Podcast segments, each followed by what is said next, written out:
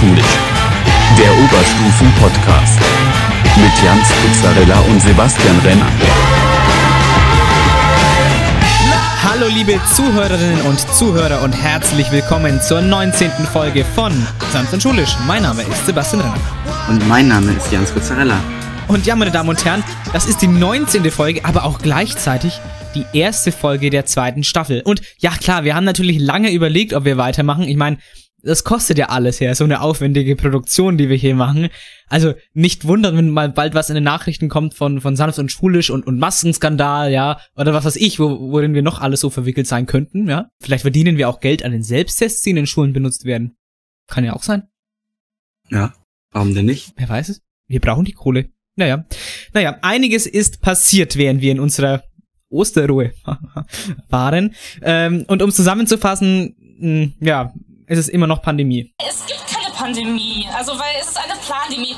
Man sieht es an den Zahlen, es ist einfach fake, also... Ah, ach so, ah, hm, hab ich ganz vergessen, es ist ja, es ist ja eine Plandemie, es ist ja, oh, habe ich ganz vergessen, dass es alles fake ist, ja, sorry, ja. Aber es ist wirklich viel passiert, auch äh, neulich auch, was vor allem prominent in den Nachrichten war, der Mietendeckel, der äh, angeblich äh, als verfassungswidrig ähm, bezeichnet wurde. Übrigens, das Bundesverfassungsgericht hat gar nicht den Mietendeckel als verfassungswidrig bezeichnet, sondern hat nur gesagt, dass das Land Berlin dafür gar nicht zuständig ist. Aber so viel äh, nur dazu. Ja, ja, gut. Aber es gibt ein viel größeres Duell zurzeit, liebe Zuhörende, nämlich Armin Laschet gegen Markus Söder. Und da muss ich einfach sagen, ist meine Meinung, ich finde, Laschet ist nicht der Typ für Kanzler, muss ich muss ich ganz ehrlich sagen. Und bereit wäre, denke ich, auch nicht. Der, der, der sagt so oft das Wort Nein, aber vielleicht bilde ich mir das auch nur ein. Herr Laschet, Sie haben eine Menge vor und bald Kanzlerkandidat. Nein, also die, die, nein, ich, würd, ich, ich bin noch nicht bereit. Nein, nein wir reden nicht darüber. Nein, nein, nein, nein. Auch nicht. Nein, das, das will sie nicht. Punkt. Nein, nein, nein, das, nein, nein, das hat doch damit nichts zu tun. Doch. Nein. Doch. Nein, nein, nein, nein. äh, nein, es, nein, nein, nein, nein, das ist ein Ding. Das stimmt doch auch gar nicht. Doch, doch. Ich habe den Nein. Darf ich nochmal sagen? Ja. Nein. Nein. Naja, ähm, Vorschlag zur Güte, ja. Laschet wird Brückenkanzlerkandidat bis kurz vor der Wahl und dann zack, kommt der Söder und wird richtiger Kanzlerkandidat. Okay, Armin, dann hast du deinen irgendwas Brücken-Lockdown-Kanzlerkandidat. Keine Ahnung. Aber apropos Laschet, seine Umfragewerte, die liegen total im Keller. Hat das vielleicht etwas mit seinem Auftreten und seiner Corona-Politik zu tun? Das hat doch damit nichts zu tun. Doch. Nein. Doch. Nein, nein, nein, nein. Das, das hat damit auch zu tun. Ja, doch. Gut, dass wir uns darauf... Ja. Doch, es hat damit was zu tun. Ja, danke. Nein, nein, das hat doch damit nichts zu tun. Doch, doch, doch. Naja, aber wenigstens, Leute, eine positive Nachricht kann ich hier vermelden, ja, was hier so passiert ist, während wir äh, in unserer Osterpause waren. Das Impfen kommt langsam in die Gänge. Und so beschreibt Bundesminister Spahn seine Impfstrategie. Was wir in der kurzen Zeit alles auf die Beine gestellt haben. Beruhig dich erstmal, du hast ja gar nicht alles hier sehen. Da kommt ja noch viel, viel mehr. Ja, hoffen, hoffen wir mal, dass noch viel, viel mehr kommt. Ähm, die, übrigens, die Impfzahlen kommen heute noch dann später in der Folge. Aber ihr habt es sicherlich mitbekommen, wir waren so kurz davor, an drei aufeinanderfolgenden Tagen die zweihunderter-Inzidenz zu überschreiten. Immerhin waren es zwei aufeinanderfolgende Tage, aber immer nicht drei, ja. Das ist ja, das ist ja ein Unterschied, das ist ja ein deutlicher Unterschied, ja. Und das hätte auch äh, eben für die, das hätte für die Abschlussklassen und auch für uns, die Q elf, dann bedeutet, dass wir dann wieder im Distanzunterricht wären. Aber gut, das wäre ja eigentlich kein Problem bei unserem Stand der Digitalisierung. Ja, ich meine, können wir da mal kurz hier an die Regie, können wir da mal bitte ein Vergleichsbild sehen, äh, wo wir so ungefähr mit der deutschen Digitalisierung stehen? Bei der neuen Internetstation vorbeisurfen. Christina, wie sieht es aus? Ganz gut, sechsundzwanzig E-Mails sind schon eingegangen. E-Mails, meine Damen und Herren, das wusste ich bis heute auch noch nicht. Das sind Briefe, die man übers Internet bekommt. Ah, okay. Das sind also E-Mails. Ah, also so weit sind wir mit der Digitalisierung, okay. Ich finde es schön, dass wir genug Leute haben, die sich da auskennen. Ja, aber ich, also es, gibt, es gibt sicherlich noch, ich glaube, ich, da bin ich mir sicher, es gibt sicherlich noch Lehrer an der Schule, die sagen, hä, E-Mails, was ist das? Was ist das? Kann ich das auch mit Kreide an die Tafel schreiben? Aber gut, ähm, naja, aber jetzt mal im Ernst. Eigentlich läuft es doch im Distanzunterricht so ab. Wir hören dich nicht. We cannot hear you. We cannot hear you. You have to unmute you. Unmute you. Unmute you. Okay, Peter Altmaier hat, ja, you have to unmute you. Ja, jetzt, jetzt wisst ihr Bescheid, was ihr das nächste Mal macht. Wenn, wenn euch keiner hört. You have to unmute you. Ja, aber weil wir eben jetzt doch unter zweihundert sind, haben wir fürs Einkaufen jetzt zum Beispiel so Sachen wie Click and Meet statt Click und Collect, ja. Wir, wir haben jetzt, wenn man jetzt das Prinzip Click and Meet nicht sagt, äh, da shoppt man, also in einem, in einem, in einem Laden, und dann werden einem das, wird einem das Eingekaufte direkt ans Intensivbett gebracht. Was für ein Service, fünf Sterne, gerne wieder. Aber Achtung, das Angebot gilt nur, solange der Vorrat reicht. An Intensivbetten, ja. Gut, Leute, zweite Staffel hier jetzt nach der Osterpause und ich weiß, viele, gerade unsere Fans in der Kommentarsektion unter dem Söder-Interview, denken sich, was labern die schon wieder, was wollen die, warum nerven die beiden Dullis hier auf Spotify rum? Wisst ihr was? Ich sag's euch. Podcaster ist mein Beruf, ein Beruf, ein Beruf, den der Teufel schuf. Er ist keine gute Wahl, wer das wird, ist nicht normal. Ein Beruf, dem kein Vertrauen schenkt, wer an eine hohe Rente denkt, nennt man ihn, ist man verdammt, zum Beispiel im Sekretariat. Hallo, ich möchte mich bitte vom Unterricht freistellen lassen. Alles klar, und warum, wenn ich fragen darf? Ich habe morgens so einen Arzttermin. Ja, kann man das denn nicht nachmittags machen lassen? Da habe ich ja leider nie Zeit, ich bin doch Podcaster. Äh, was sind Sie? Podcaster. Ich mach doch den Oberstufen-Podcast. Podcaster? Mein Beileid. Podcaster ist mein Beruf, ein Beruf, ein Beruf, den der Teufel schuf. Dass ein Mensch sich so versteift, diesen irren Job ergreift, das ist wirklich schwierig zu verstehen. Damit kann es einem schlimmer gehen. Leicht hast du es nie und nimmer. Und das auch nicht im Lehrerzimmer. Hallo, Sie sind Podcaster? Ja, genau. Ja, was haben Sie sich dabei eigentlich gedacht? Wir wollten doch nur ein bisschen Bildung, Unterhaltung und Satire machen. Ach, Kunstfreiheit hin oder her. Wenn Sie meinen Namen nennen, dann ist Schluss mit lustig.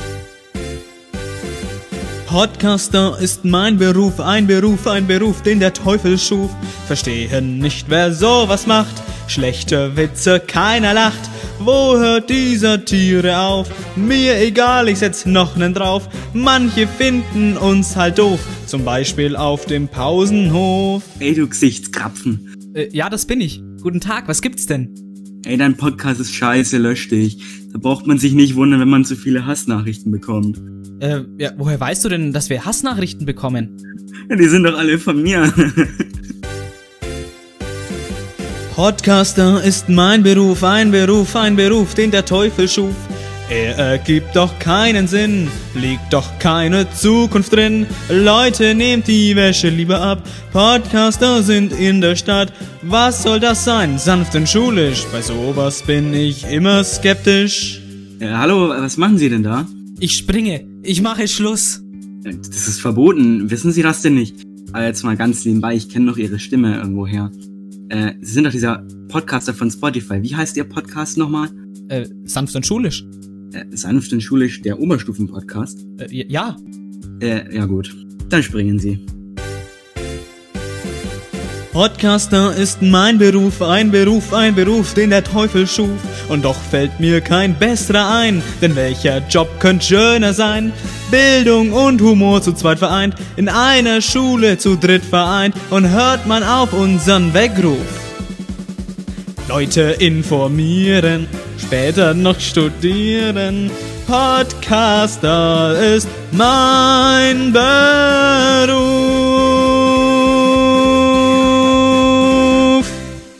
Ja, äh, Sammy, aber äh, nicht immer nur rumsingen hier, sondern auch mal was abliefern. Ja, okay. Äh... Hier ist Sanft und Schulisch, Folge neunzehn. Hallo!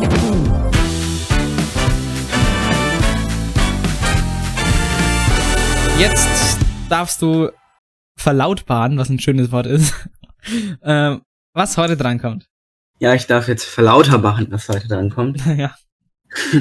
Heute noch auf dem Programm, wie immer, Fakten zur Woche, diesmal mit Impf-Update. Da freue ich mich ja schon sehr drauf, ja, zu erfahren, wie die Zahlen so stehen. Ja. Dann haben wir noch einen Thementalk mit dem Thema Wissenschaftsleugnung. Und zum Schluss noch ein Oberstufen-Diary mit dem aktuellen Lagebericht. Genau, also wie war wie war denn die erste Woche? Also, ja, wie war die erste Woche? Das werden wir am Ende besprechen. Aber wir brauchen ja erstmal die Fakten jetzt zu dieser Woche. Dies ist richtig.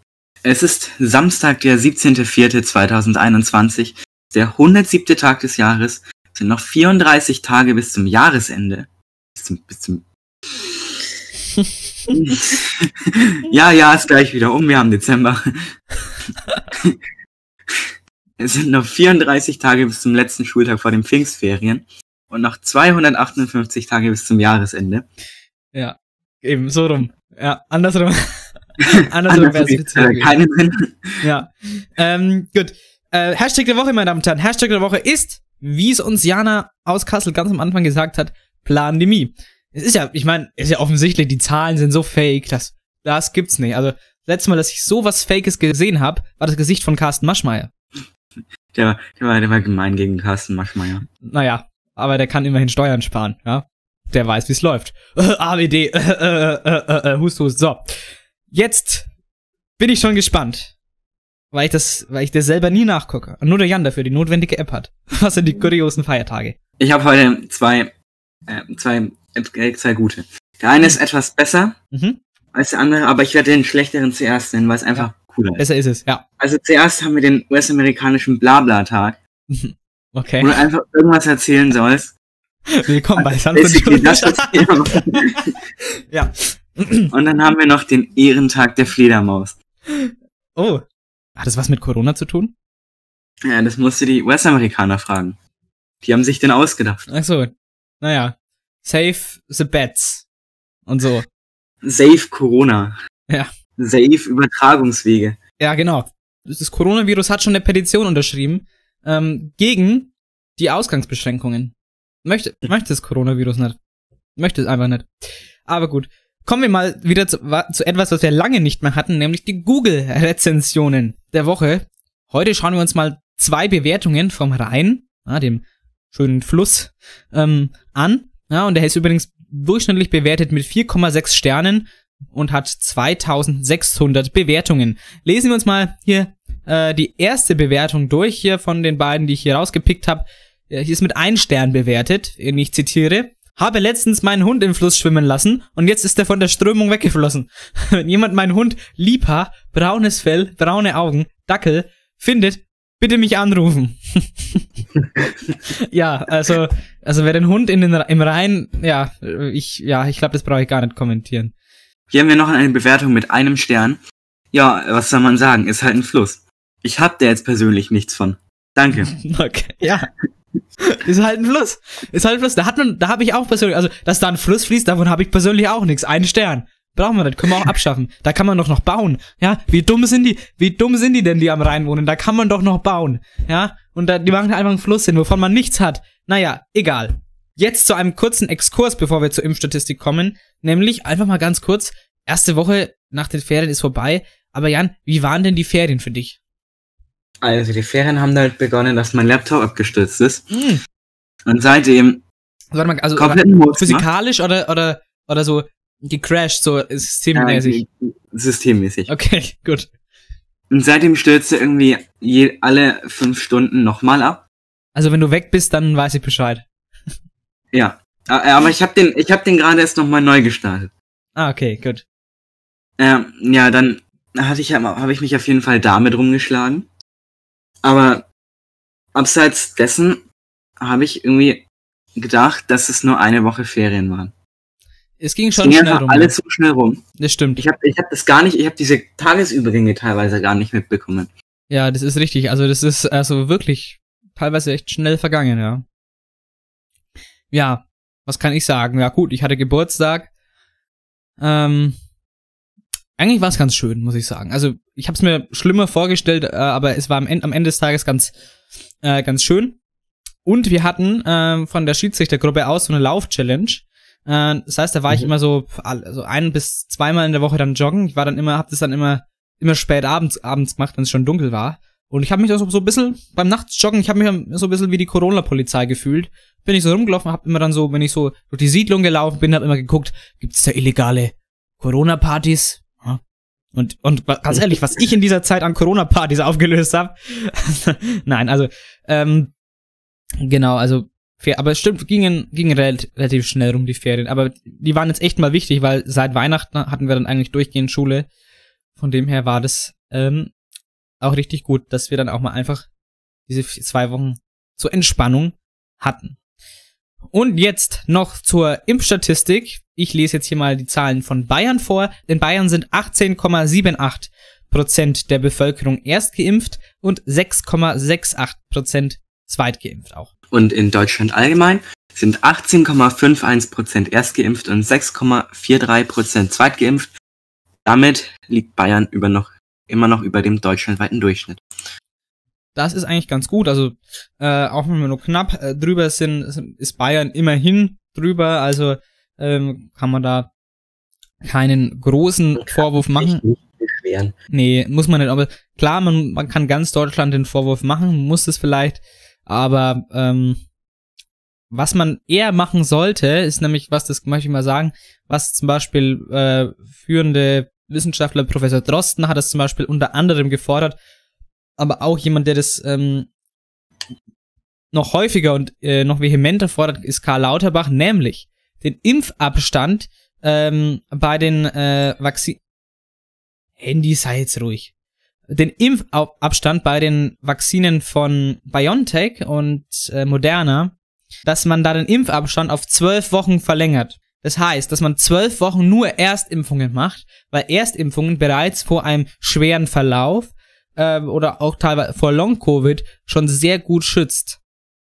Das Ding ist, wenn dann halt jemand zweitgeimpft wird, dann nimmt diese Person, ist ja gut für die Person, aber nimmt ja jemand anderem dann die Erstimpfung weg. Ja, ja, ich habe da grundsätzlich auch nichts dagegen, aber ich glaube, wenn du eben zuerst geimpft bist und dir dann, dann auf einmal sagen, ja, nee, wir verringern, vergrößern jetzt den Abstand, damit hier andere Leute reinkommen. Also es gibt, wird das safe einige geben, die sich da davon beleidigt fühlen, beziehungsweise die sich dann denken, ja, warum können die jetzt nicht erstmal meine mhm. Zweitimpfung fertig machen? Ich kann das auch irgendwo verstehen. Klar, aber wenn die Studienlage das hergibt und es wirklich alles safe ist, finde ich, sollte man das machen, weil, weil ich denke, äh, und was auch noch so ist, man, es gibt dann weniger Superspreader. Erstgeimpfte sind dann schon, sind keine Superspreader mehr. Das heißt, man hätte auch weniger Neuinfektionen am Ende des Tages. Also das wäre auf jeden Fall was, das man unbedingt machen sollte. Aber was wir jetzt machen, ist zu unserer Hauptrubrik zu kommen. Willkommen zum Thementalk. Der Thementalk bei Sanft und Schulisch. Und beim Thementalk geht's heute um Wissenschaftsleugnung. Und Wissenschaftsleugnung ist ein Problem bei Bürgerinnen, aber auch bei Politikerinnen. Und sogar manche Wissenschaftler machen das, zum Beispiel, um ein paar klassische Corona-Verharmloser zu nennen, Wolfgang Wodak, Bodo Schiffmann oder Sucharit Bhakdi, die habt ihr bestimmt schon mal gehört, der Namen stehen auch auf, diese, auf diesen Desinformationsflyern und tatsächlich könnte man auch Hendrik Streeck dazu zählen. Nicht Hendrik Streeck. Doch, doch Hendrik ja, aber Streeck. Heute widmen wir uns dem Thema Wissenschaftsleugnung mit folgenden Inhalten. Was läuft bei Politikerinnen falsch? Und P L U R V, Bluff. Das ist die Methodik der Wissenschaftsleugnenden. Dann haben wir noch das Verharmloser-System und ein Positivbeispiel. Genau, und der Mann aus dem Titel, der taucht hier auch auf. Karl Lauterbach, Professor, Doktor Karl Lauterbach, so viel Zeit muss sein, aber eben heute als unser Positivbeispiel, definitiv. Und unser erstes Thema ist jetzt hier erstmal Wissenschaftsleugnung in der Politik und das ist wirklich mitunter die gefährlichste Art der Wissenschaftsleugnung, da Politikerinnen ja wirklich Entscheidungstragende sind. Ja, und schon mal vorab, in der Politik werden dieselben Fehler immer und immer wieder gemacht, was am Ende des Tages der Grund für diesen Dauerlockdown ist, in dem wir jetzt schon seit Monaten sind. Ja, die Forschenden, die haben verstanden, wie die Pandemie funktioniert, nur eben einige Politikerinnen nicht. Meistens sind es da leider die Ministerpräsidentinnen.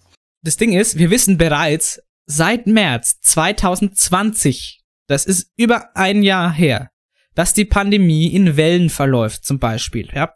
Und auch so eine, so eine Sachen wie, wie Dauerwelle, das, das gibt's gar nicht, ja, wie Hendrik Streeck äh, das Ganze propagiert hat. Der Begriff Dauerwelle, es gibt keine Dauerwelle. Es gibt einen endemischen Zustand bei respiratorischen Infektionen, aber bei keinem dieser Viren gibt es so etwas wie eine Dauerwelle. Der, der Begriff der Dauerwelle gehört in den Friseursalon und nicht in die Infektionsepidemiologie. Genau, vielen Dank an Professor Doktor Christian Drosten. Der Begriff der Dauerwelle gehört in den Friseursalon, ja. Und so wurde eben bereits im Sommer vor der Herbstwelle gewarnt. Und die Politik, naja, die hat das jetzt mal rein gar nicht interessiert. Ja, es war dann aber irgendwie auch zu erwarten. Im Herbst kam dann tatsächlich die zweite Welle angeschossen, wie es die Wissenschaft auch vorhersagte. Die sagte dann außerdem, je früher eine konsequente Reduktion von Kontakten erfolgt, desto weniger psychische, soziale und wirtschaftliche Kollateralschäden werden diese verursachen. Und genau das ist ja dieses Thema, was immer viele sagen, oh, die Wirtschaft, die Wirtschaft und psychische Schäden bei Kindern. Das ist ja das. Wenn man einen Lockdown schnell und hart vollziehen würde, dann würden diese Schäden im, sich in Grenzen halten, was aber nicht der Fall ist, weil natürlich wieder inkonsequent reagiert wurde mit einem Lockdown-Light. Was, was soll das sein? Ich meine, Cola Light, okay, gut, kann man machen, Cola Zero, aber Lockdown Light, was ist das denn, ja? Und das sagt ja auch die Wissenschaft, hey, das reicht nicht. Und ja, tatsächlich, über dreißigtausend Neuinfektionen pro Tag im Dezember. Und dann muss natürlich der verschärfte Lockdown her, in dem wir immer noch sind. Ja, dann hieß es im Januar zweitausendeinundzwanzig, dass man sehr vorsichtig mit den neuen Virusmutationen umgehen müsse.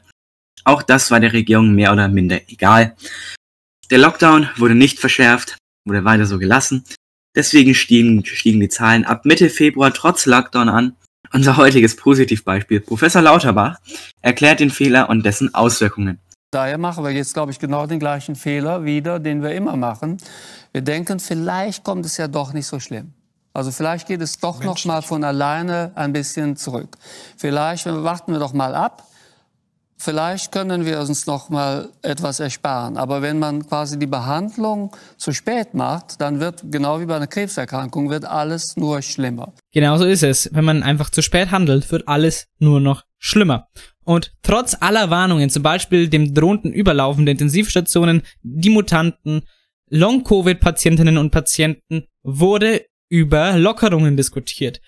Und weil man die von Expertinnen vorgeschlagene Inzidenz fünfunddreißig nicht so einfach erreichen konnte, dachte man sich die hundert aus. Ja, weil dann konnte man nämlich zu dem Zeitpunkt direkt einfach schon lockern. Natürlich, äh, die Zahlen stiegen immer weiter an. So wie es die Wissenschaftlerinnen wie Frau Professor Brinkmann, Professor Drosten oder eben Professor Lauterbach, das sind alles gute Beispiele für gute Wissenschaftler, die sich da auch auskennen, vorhersagen. Sogar noch mehr als in den Modellierungen. Dann kommt ja noch die Sache mit der Notbremse dazu. Wissenschaftler sagen, zieht die endlich. Aber sie wird nicht konsequent umgesetzt. Das Virus freut sich. Ja, ist so. Wie Armin Laschet sagen würde. Als Ostern dann vor der Tür stand, wurde über die Osterruhe diskutiert, die dann leider gesetzlich nicht umsetzbar war und an dessen Sinn auch gezweifelt wurde. Aber natürlich gab es ja eine passende Alternative. Nämlich, ja, nichts, ja. Bis heute nicht. Außer über Lockerungen und Ausgangssperren zu diskutieren. Und nochmal kurz, ganz kurz zu diesen Ausgangssperren bzw. korrekte Ausgangsbeschränkungen. Da geht es ja gar nicht um Spaziergänge oder Joggen zu verhindern, dass man nicht mehr nach einundzwanzig Uhr raus darf zum Joggen, Fahrradfahren, was weiß ich was. Es geht darum, dass du nicht mehr von A nach B fährst, um zu einer privaten Feier zu kommen. Aber nein, F D P, Freie Wähler, die klagen einfach was. Wie gesagt, das Virus klagt dagegen wahrscheinlich auch, aber es es ist doch einfach sinnfrei. Also so so ernsthaft, ich meine, Leute, so so bezwingen wir einfach keine Pandemie. Ja, man, man sieht hier denselben Fe- dieselben Fehler werden immer und immer wieder gemacht. Dabei wäre Pandemiebekämpfung doch eigentlich gar nicht so schwer. Corona ist an die folgenden drei Gesetzmäßigkeiten gebunden. Erstens an das exponentielle Wachstum. Liebe Mathematiker, exponentielles Wachstum funktioniert immer folgendermaßen. Die Kurve fängt immer ganz flach an zu steigen, fast wie lineares Wachstum. Doch dann. Aber dann kommt dieser, ich nenne das jetzt mal Take-off-Point, und dann geht die Post richtig ab. Ja. Na, genau, Daniel.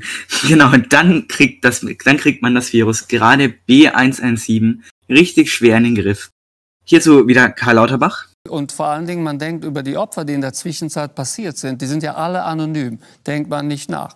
Das heißt, wenn wir den Lockdown zu spät machen und nachher wirkt er dann etwas länger, aber trotzdem, dann denkt man, okay, wir haben es noch mal geschafft. Aber die anonymen Opfer, die in der Zwischenzeit noch krank geworden sind und vielleicht nie mehr gesund werden, die kennt ja keiner, die sind aber alle da. Deren Leben ist verändert, schlechter. Mhm. Und wie der Intensivmediziner Gernot Marx aus Aachen gesagt hat, niemand verlässt die, Medi- die Intensivstation so, wie er reingekommen ist.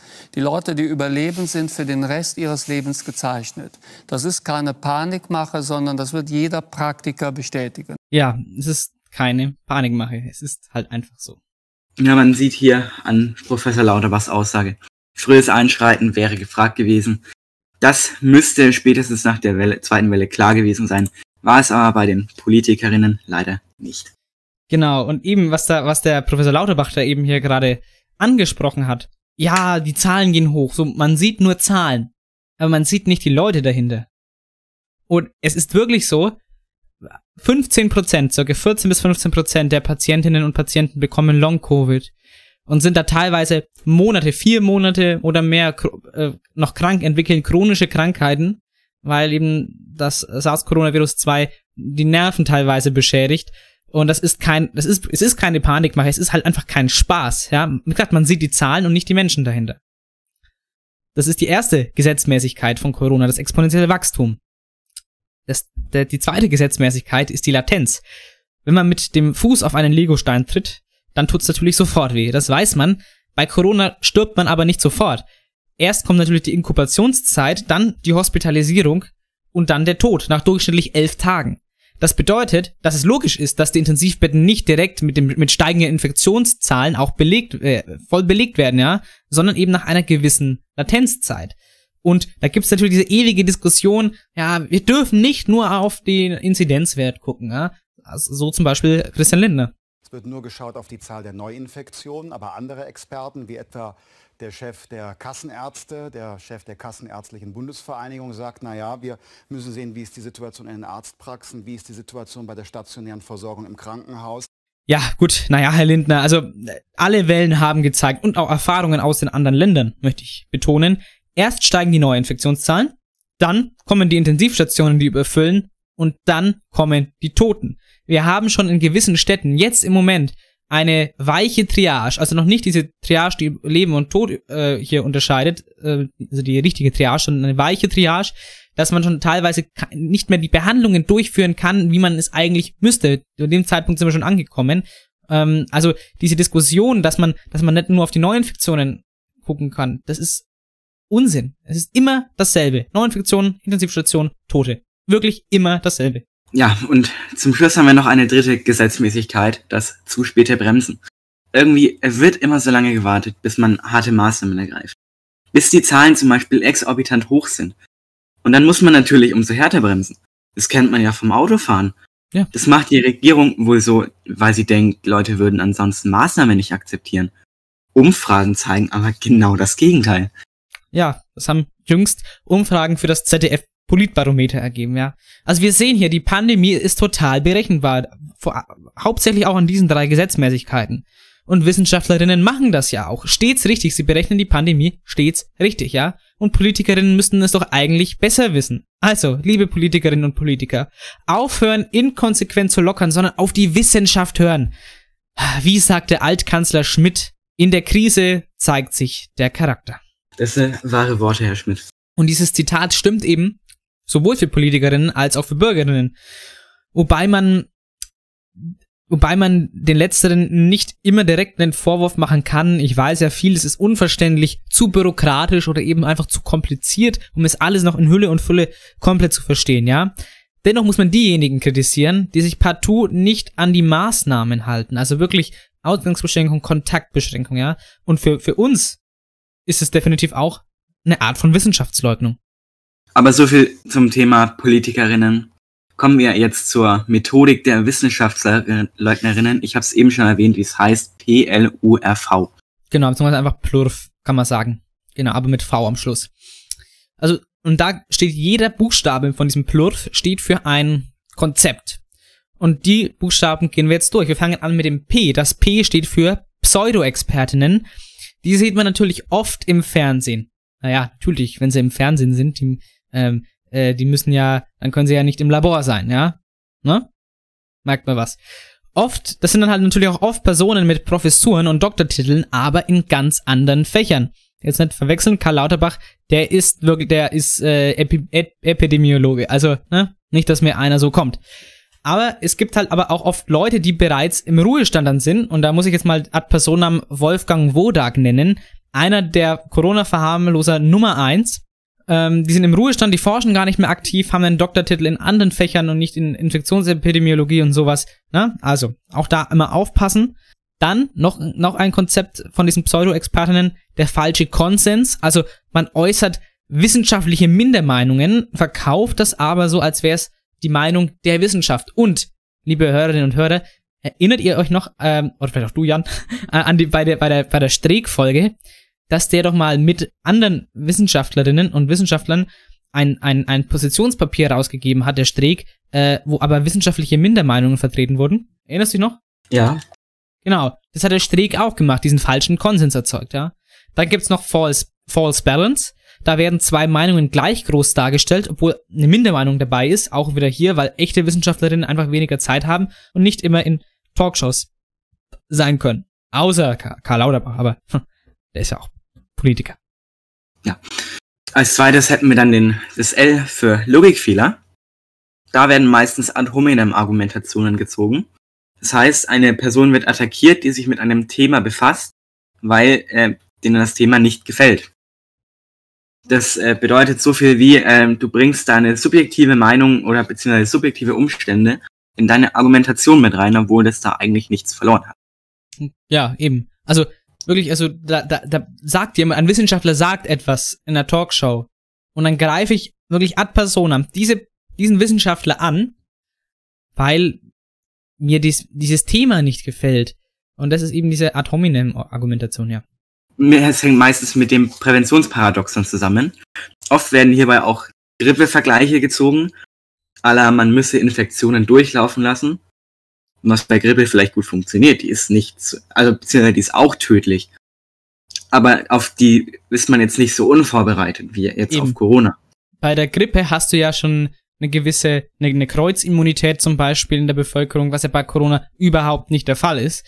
Also, die Grippe, die kennt man schon seit vielen Jahren. Genau, man kennt, gut, man kennt auch Coronaviren seit vielen Jahren, aber dieses SARS-CoV-zwei, das kennt man eben wirklich noch nicht so lange. Und deswegen, also jetzt kennt man es schon, natürlich, das ist klar, aber eine Immunität wird halt eben nur durch eine überstandene Infektion aufgebaut, wo danach aber auch die Antikörper im Körper mit der Zeit wirklich auch wieder drastisch abnehmen nach einer gewissen Zeit.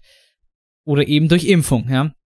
Und deswegen ist das ein ganz klarer Logikfehler, diese Sachen, diese ad hominem Argumentation, ähm, auch das Präventionsparadoxon, also für Leute, die nicht wissen, was das heißt, äh, die, die sich beschweren, die, die, es sterben ja gar nicht so viele, die Zahlen sind ja nicht so hoch, aber die sind ja nur nicht so hoch und es sterben nur nicht so viele, weil wir impfen oder weil wir eben Maßnahmen ergreifen, ja, das ist das, auch ein Logikfehler, genau.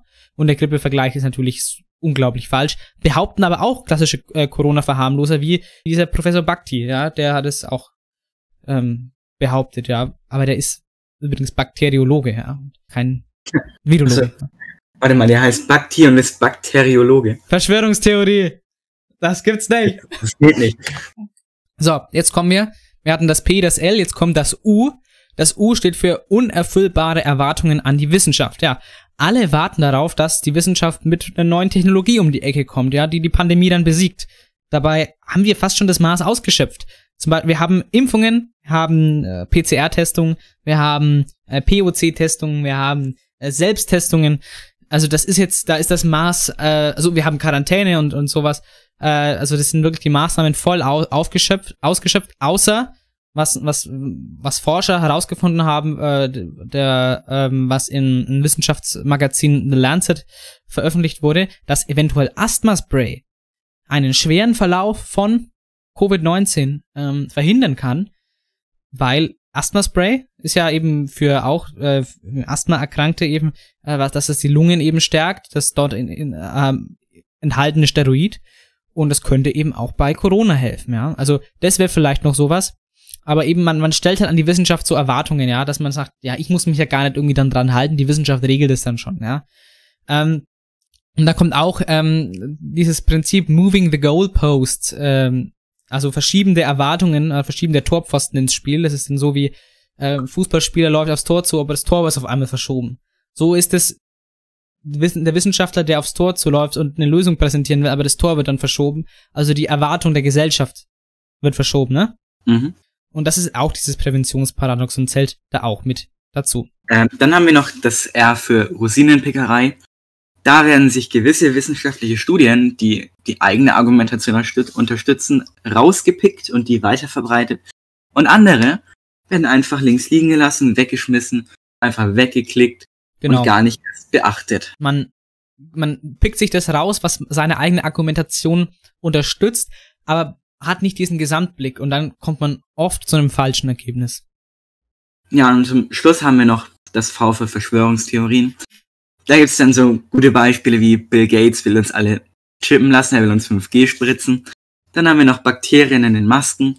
Impfstoff nur ist ja nur auf die Schnelle zugelassen und QAnon. Genau, dieses QAnon oder QAnon, wie auf Englisch, denke ich mal, ausgesprochen wird, QAnon, QAnon, kann man beides sagen, denke ich. Ähm, das ist ja, die, die glauben ja, dass die Elite oder die Politikerinnen und Politiker irgendwie Kinder entführen und dann deren Blut trinken, ja. Ja, ich ja, das sage ich, da, ich sag also. da nichts mehr dazu, ne? Also ich lasse es mal so stehen. Ähm, genau, und mit diesen Methoden Plurf kann man eben ganz schnell für Desinformation sorgen. Vielleicht habt ihr auch schon mal diese Flyer bei euch im Briefkasten gehabt. Ich habe die bei mir im Briefkasten gehabt.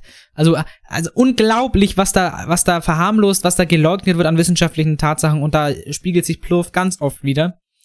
Und wirklich, Wissenschaftliches wird so, so falsch dargestellt. Das gibt's gar nicht, ja. Und es ist wirklich eine Frechheit, auch gegenüber den Leuten, die in den, auf den Intensivstationen liegen, gegenüber den Leuten, die Long-Covid haben, gegenüber den Leuten, die monatelang erkrankt sind, an den, für, an die, gegenüber den Pflegerinnen und Pflegern, also unglaublich, ja, möchte ich mal hier sagen. Gut, jetzt haben wir uns angeschaut, wie die Politik und die Bürgerschaft die Wissenschaft leugnet und natürlich deren Methoden. Kommen wir jetzt aber auch nochmal zum Verharmlosen, was eigentlich nur eine weitere Form des Leugnens ist. Und dazu hören wir uns erstmal eine Aussage von einem führenden Corona-Verharmloser an, nämlich Doktor Bodo Schiffmann, zum Thema, ja, die Fallzahlen sind ja nur so hoch, weil so viel getestet wird.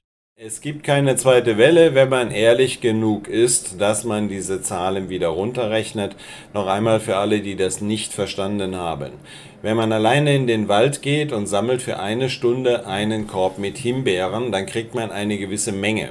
Wenn man zu zehn reingeht, kriegt Stimmt, man vielleicht zehnmal so viel. Das sagt aber nichts über die Anzahl der Himbeeren im Wald aus. Okay. Wenn auf einmal hundert Leute in den Wald gehen, dann sind vielleicht irgendwann keine Himbeeren mehr da und dann fängt man an, unreife, rosafarbene Brombeeren zu sammeln. Das sind mhm. falsch positive Fälle und irgendwann sind überhaupt keine Himbeeren mehr im Wald und dann sammelt man am Ende nur noch nicht Hä? reife Brombeeren ein und das ist das, was wir hier im Robert-Koch-Institut seit was?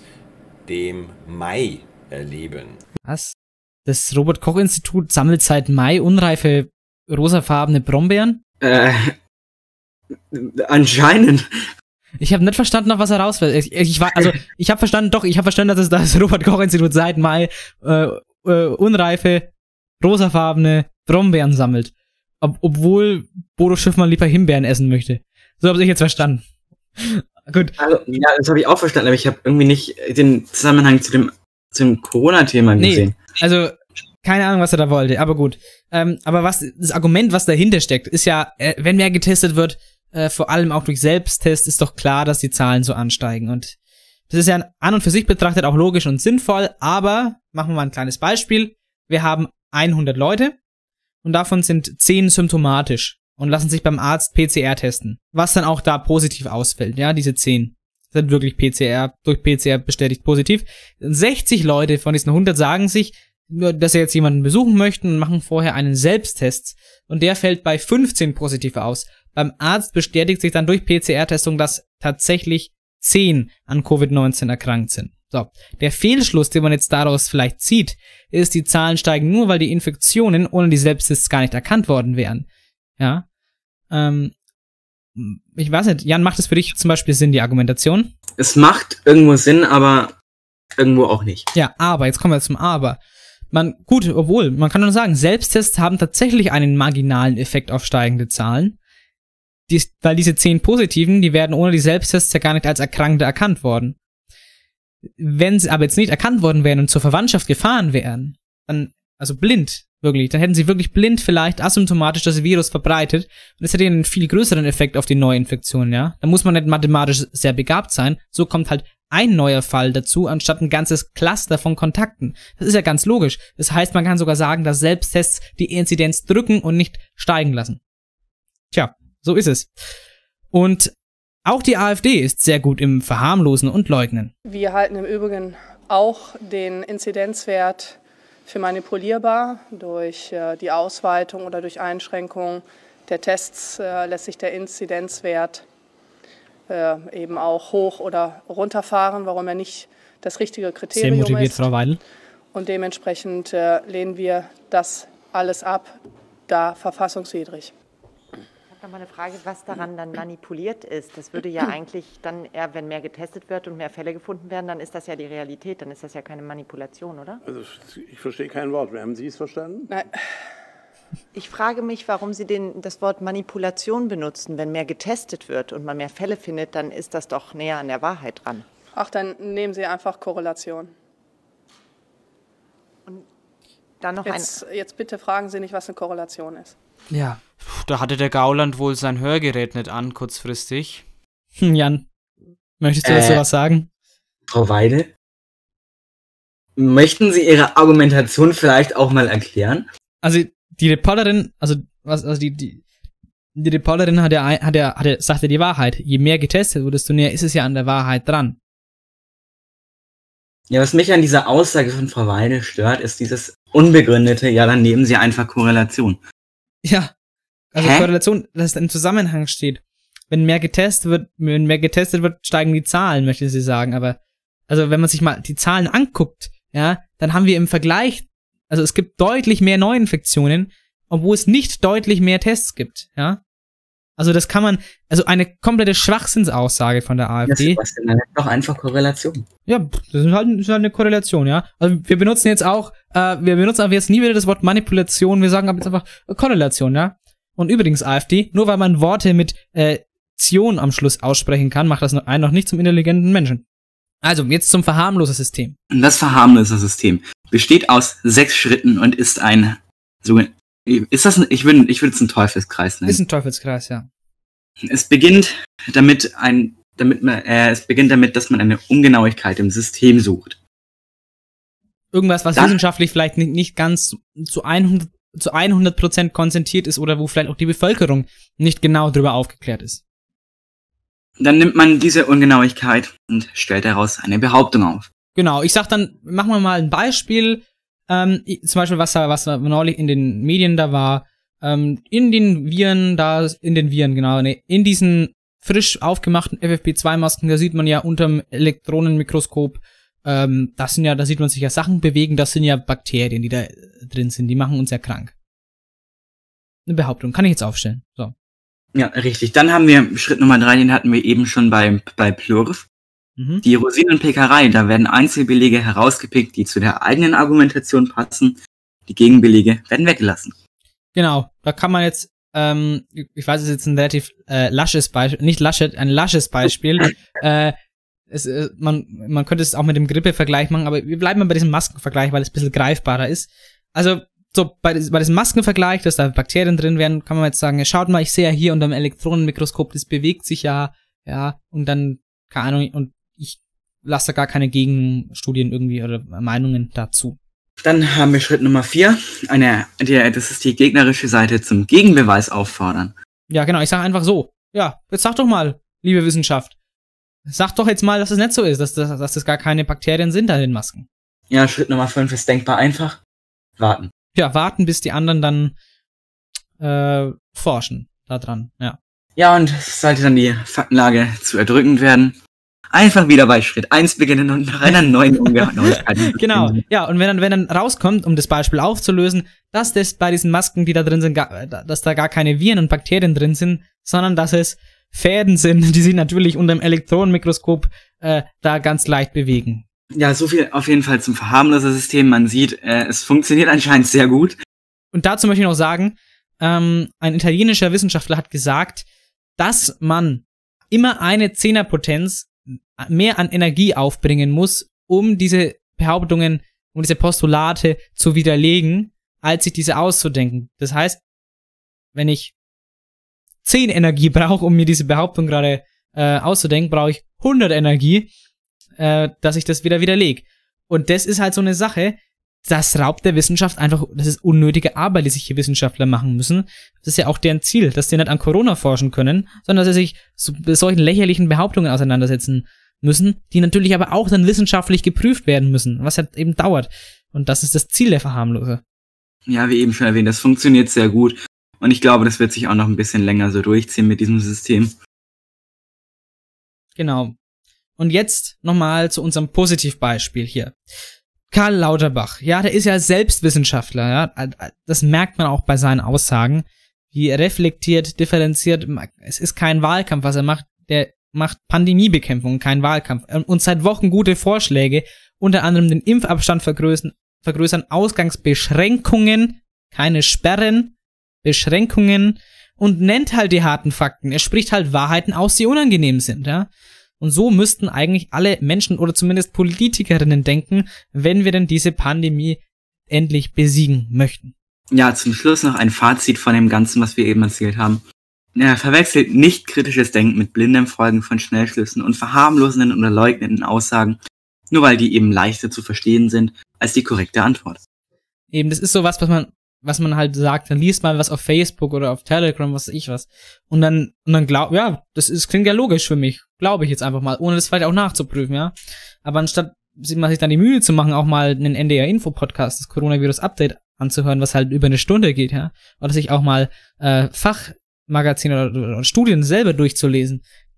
Klar, kann ich ja verstehen, dass man sich die Mühe nicht machen möchte, aber das ist ja das gerade das Problem. So verharmlost man, so leugnet man die Wissenschaft. Und das ist das, was definitiv schädlich ist in der Pandemiebekämpfung. Gut, meine Damen und Herren, ähm, das war's mit dem Thementalk. Ich glaube, wir konnten ganz gut deutlich machen, wie es bei der Politik war, dass das da richtig scheiße ist, wie da geleugnet wird, dass man aber auch die Bürgerschaft da hart rannehmen muss, wenn sich nicht an die Maßnahmen gehalten wird, wo man da auch manches natürlich verstehen kann und eben auch so die klassischen Verharmloser, äh, die ganzen Leute da, die das, die da auch nichts Gutes beitragen bei der Pandemiebekämpfung, ne? Aber immerhin, Markus, ne, wie steht's, wie schaut's denn da bei Bayern aus, bei, bei der Pandemiebekämpfung? Soll ja man nicht überhöhen und sagen, wir sind die Besten, aber ja, vielleicht doch. Markus, das stimmt doch gar nicht. Naja, ist ja egal. Da muss ich, da muss ich mal kurz eingreifen. Ich weiß nicht, hast du das Video auch gesehen, wo der Herr Söder gesagt hat, ja, also er fand's schön in Berlin, aber das Schönste an Berlin ist ja immer noch die Rückreise nach Bayern. Ja, ich glaube, das hat irgendeiner, ich glaube, es hat schon mal jemand anders gesagt, hat es, entweder hat es der Seehofer oder Franz Josef Strauß oder irgend so ein anderer Urbayer hat es, glaube ich, schon mal gesagt. Ich glaube, ich glaube, das war nicht ursprünglich von Söder, aber ich, der hat es gesagt auf jeden Fall, ja. Genau. Ach ja, witzig, genau. So, und jetzt kommen wir abschließend noch zum Oberstufen-Diary. Wie war unsere erste Schulwoche? Oberstufen Diary. Ja, Jan. Wie war denn die erste Woche im Präsenzunterricht für dich? Reinster Stress. Stress, ja? Ich bin am Montag aufgewacht, habe mich gefühlt wie so ein, wie sagt man, ein Wasser, ein Schluck Wasser in der Kurve, wie heißt das? Ja. Ja. Ich bin im Bus erstmal dreißig Mal eingeschlafen, wieder aufgewacht. Und da habe ich mir gedacht, nee, Bock habe ich jetzt eigentlich nicht wirklich. Ja. Und dann kam ja gleich die Musik kurz dabei am Montag. Und mir, na, die fand ich jetzt nicht so schlimm. Nee, aber dass man schon wieder in den Ferien lernen musste, meinte ich jetzt so dann auch noch, was noch dazu kam. Plot Twist. Ich hab nicht gelernt. Aber ich wow. wusste trotzdem relativ viel. Na dann, oh, das ist gut, das ist gut. Das wird sich dann zeigen, ja. Ähm, ja, genau. Ich muss auch sagen, an sich war es schon ist gut, es fing stressig an. Und, aber an sich, muss ich sagen, war es schön, die Woche wieder, äh, ja, dass man sich halt wieder auch in Präsenz sieht äh, und nicht immer nur immer die, äh, die die gleichen Leute auf dem Discord dann, äh, sondern wirklich auch mal alle sieht. Ähm, und viele Leute sind ja gar nicht in, die Schule, in, in der Schule, sondern es sind halt äh, die Abschlussklassen der Mittelschule, was es da alles gibt, ähm, dann gut die Abschlussklassen der Realschule und halt die Q elf wir und halt eben ja die Q zwölf und mehr sind ja auch gar nicht in der Schule. Äh, von dem her ist da gar nicht so viel los, aber sonst ist eigentlich alles wie immer Maske. Und da muss ich auch sagen, ich trage in der Schule nur noch F F P zwei Maske. Ja, da geht's mir, also ich, ich habe auch nichts gegen die F F P zwei Maske. Ich finde die teilweise sogar viel angenehmer zu tragen als die, die normalen. Erstens das. Äh, klar, ist auch teurer, aber boah, lasse mir auch was kosten, meine Sicherheit. Äh, das Ding ist, es gibt ja Leute, das muss man auch hier ganz klar mal kritisieren, es gibt Schülerinnen und Schüler, die halt ihre Maske einfach nicht korrekt tragen wollen. Und das ist ein Problem, wenn, wenn man seine Maske nicht richtig trägt, weil die Maske ist ja nicht Selbstschutz in erster Linie, sondern in erster Linie Schutz meiner Mitschülis. Äh, um es mit dem Gendern von nach Pettberg zu sagen, oder was? Einmal ganz kurz, kurzer Exkurs. Hast du das mal mitbekommen, von dieser, dieser Vorschlag, dass man, dass man gendert, indem man den Stamm nimmt und dann einfach Y am Schluss macht? Oh, ich habe schon so viele Scheiße beim deutschen Gendern mitbekommen. Mitschüler, deswegen habe ich jetzt gesagt Mitschülis. Ich habe gestern einen Artikel gelesen, mit, also aus Mitschülerinnen und Mitschüler wird dann Mitschülis. Ja, also, also man, man schützt ja dann seine Mitschülis. Also irgendwie komisch, ne? Das ist, nee, das, ja... Ja, ich, ich ziehe es jetzt durch, wenn da ist der Frage. Also, da würde man ja seine, seine Mitschülis äh, schützen, ja, macht es halt nicht. Und deswegen trage ich dann lieber meine F F P zwei Maske, womit ich mich selber schütze. Und dann, dann kann es mir egal sein, äh, ob andere ähm, ihre Maske nicht tragen. Deswegen trage ich auch lieber die F F P zwei Maske, weil ich möchte mich wirklich nicht in der Schule anstecken. Ich möchte dieses Virus auf gar keinen Fall haben. Ich möchte kein Long-Covid. Ich möchte da nicht äh, wochenlang eventuell im Bett liegen müssen, kann ja alles sein, wenn man Pech hat, ja, man kann auch asymptomatisch sein, man kann ganz milden Verlauf haben, du kannst auch im, monatelang im Bett liegen, ja, also, äh, das ist alles möglich und wie gesagt, es ist keine Panikmache, es ist halt einfach so, ja, also, möchte ich nicht, ich möchte mich mit diesem Virus äh, nicht infizieren. Ja, ich mich eigentlich auch ungern, aber ähm, nochmal zu dem, zu dem, äh, es ist schön, wieder in der Schule zu sein, zurückzukommen, ja, ich find's schön, die Leute wieder zu sehen, aber der Unterricht, der hat mir im Distanzunterricht besser gefallen. Ja. Da habe ich auch irgendwie mehr verstanden, obwohl ich te- teilweise gar nicht aufgepasst habe. Komisch. Also, naja, wenn das, gut, ich weiß ja, du hast es ja schon öfters hier im Podcast gesagt, dass halt einfach Distanzunterricht, dass es deinen, ja, deinen Ansprüchen mehr genügt oder dass es dir halt einfach mehr liegt, Distanzunterricht zum Beispiel, äh, dann kann ich, dann ist es, kann ich es natürlich voll nachvollziehen. Und an, angesichts des, des Infektionsgeschehens zurzeit muss man sich überlegen, gerade an größeren Schulen, bei der Senne sind jetzt wirklich, hier an der Senne sind jetzt wirklich nicht so viele Leute anwesend, ähm, aber immerhin ähm, kann ja, muss ja bloß einer infiziert sein und die Maske nicht richtig tragen dann zum Beispiel. Ähm, ja, dann haben es alle. Dann genau, also dann beziehungsweise viele, ja, also genau. Also das ist so eine Sache, das stimmt schon. Aber gerade an großen Schulen in Nürnberg, wenn ich da denke, wo viele Schülerinnen und Schüler sind, oh, ja, keine Ahnung. Also wäre es vielleicht sinnvoller, Distanzunterricht zu machen, aber an sich, mal von der Wissenschaft abgesehen, um mal die Wissenschaft zu leugnen, äh, finde ich das gar nicht schlecht, den Präsenzunterricht. Gut, man hat die Klausuren wieder, aber sonst passt es, ja. Und apropos Infektionsgefahr, wir werden ja jetzt wirklich dreimal pro Woche getestet. Erste Mal war am Montag. Jan, wie war für dich dein erster SARS-C o V zwei Antigen-Selbsttest? Der erste war Schmerz. Ich hab den, also da muss man ja... Schmerz? Äh, den, ja, also man hat ja diese Stäbchen, das muss man ja so zwei Zentimeter in die Nase einführen. Genau. Und während ich das gemacht habe, habe ich einen Krampf in der Hand bekommen, mir das oh. Teil so hochgerammt. Das hat bis zur vierten Stunde, glaube ich, wehgetan. Ach du Scheiße. Nasenscheidewand durchbohrt. Zack.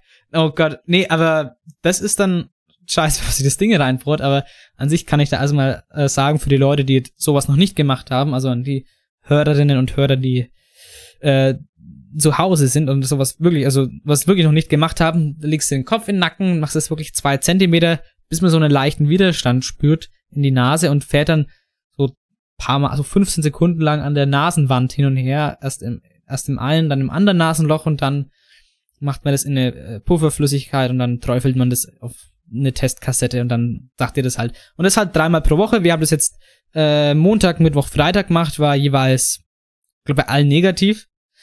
Ähm, Und was ich hier noch, ja, was ich noch, ja, mal positive wohl an der Schule, aber nicht bei uns in der Klasse. Ach so, okay, stimmt, habe ich auch gehört, ja. Aber an der Schule, aber nicht bei uns im, im, im in den Kursen jeweils, also in der ganzen Oberstufe, also Q elf zumindest, Q zwölf dann glaube ich auch nicht. Aber kann ich gar nicht in Sicherheit sagen, aber Q elf war zumindest äh, kein positiver Fall, soweit ich weiß. Ähm, was ich aber noch mit was mit was ich aufräumen möchte, weil viele, was ich neulich mal gehört habe, ja, die Wahrscheinlichkeit, dass diese Tests falsch sind, sind ja bei fünfzig fünfzig, kannst du eine Münze werfen. Und das ist halt einfach falsch. Was man sagen muss, die Tests haben laut der Seite von der Berliner Charité eine Wahrscheinlichkeit von siebenundneunzig Prozent, Superspreader rauszufiltern. Und dafür sind die Tests super geeignet, dass man schon mal ho- ho- ho- höchst infektiöse Menschen, hochvirulente Personen herausfiltern kann, dass die anderen nicht anstecken.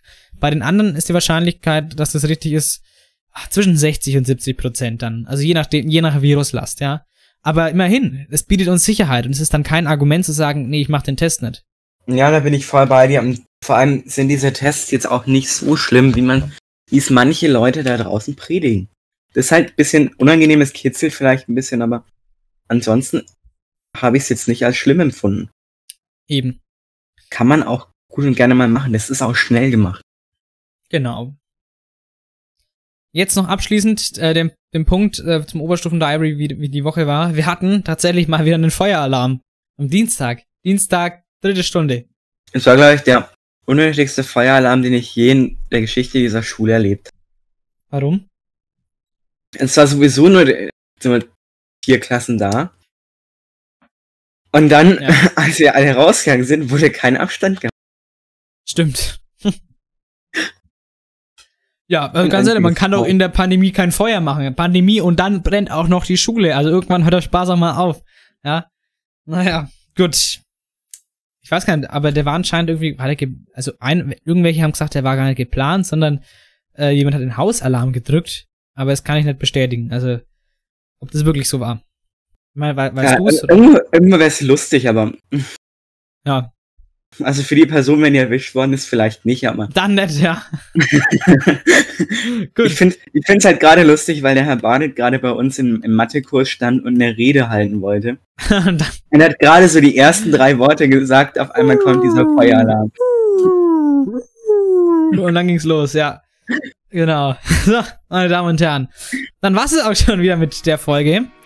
Ich hoffe, es hat euch gefallen. Ich hoffe, ihr habt was über Wissenschaftsleugnung, Verharmlosung und sowas alles äh, gelernt und auch natürlich die positiven Aspekte von Karl Lauterbach mitbekommen. Jetzt darf der Jans sich noch einen Song raussuchen. Also, ich, ich habe in den Ferien relativ viel Spotify gehört. Hab ja. da auch so nebenbei mal Ausschau gehalten, was könnte man denn so als Songwunsch nehmen? Was ist so ultra geil, dass es unbedingt auf die Playlist muss? Ja. Und dann habe ich so äh, eine Playlist angemacht, aber die war zu Ende. Und dann wurde, wird man ja immer von Spotify so random weitergeleitet. Genau. Ja, und dann habe ich das Lied äh, Stop the Clocks von den Do Nots gefunden. Und das fand ich ziemlich nice. Und da dachte ich mir, das kann man ja mal auf die Playlist tun. Ja, dann machen wir das doch mal. Das ist ja geil. Das ist ja das Schöne an dieser Playlist, dass man mal ja, Cover-Versionen, Live-Versionen, unbekanntere Lieder einfach mal draufpackt. Kann auch natürlich alles pa- draufpacken, was man möchte. Aber so ist es natürlich... Ähm, interessanter einfach, dass die, die Playlist interessanter macht. Ja, laut, lauter, Lauterbach. Das war's mit der neunzehnten Folge von Sanft und Schulisch. Die erste Folge der zweiten Staffel. Übrigens, die Staffeln haben eigentlich gar nichts inhaltlich zu sagen. Es ist nur, dass man es besser einfach bei der, an der, durch die Masse der Folgen einfach besser kategorisieren kann. Ja? Mehr heißt es gar nicht. Also es ändert sich eigentlich nichts. Ähm, wir hören uns dann nächstes Wochenende wieder. Dann am Freitag bereits. Und bis dahin. Bleibt stabil und gesund. Und... wir hören uns. Tschüssi.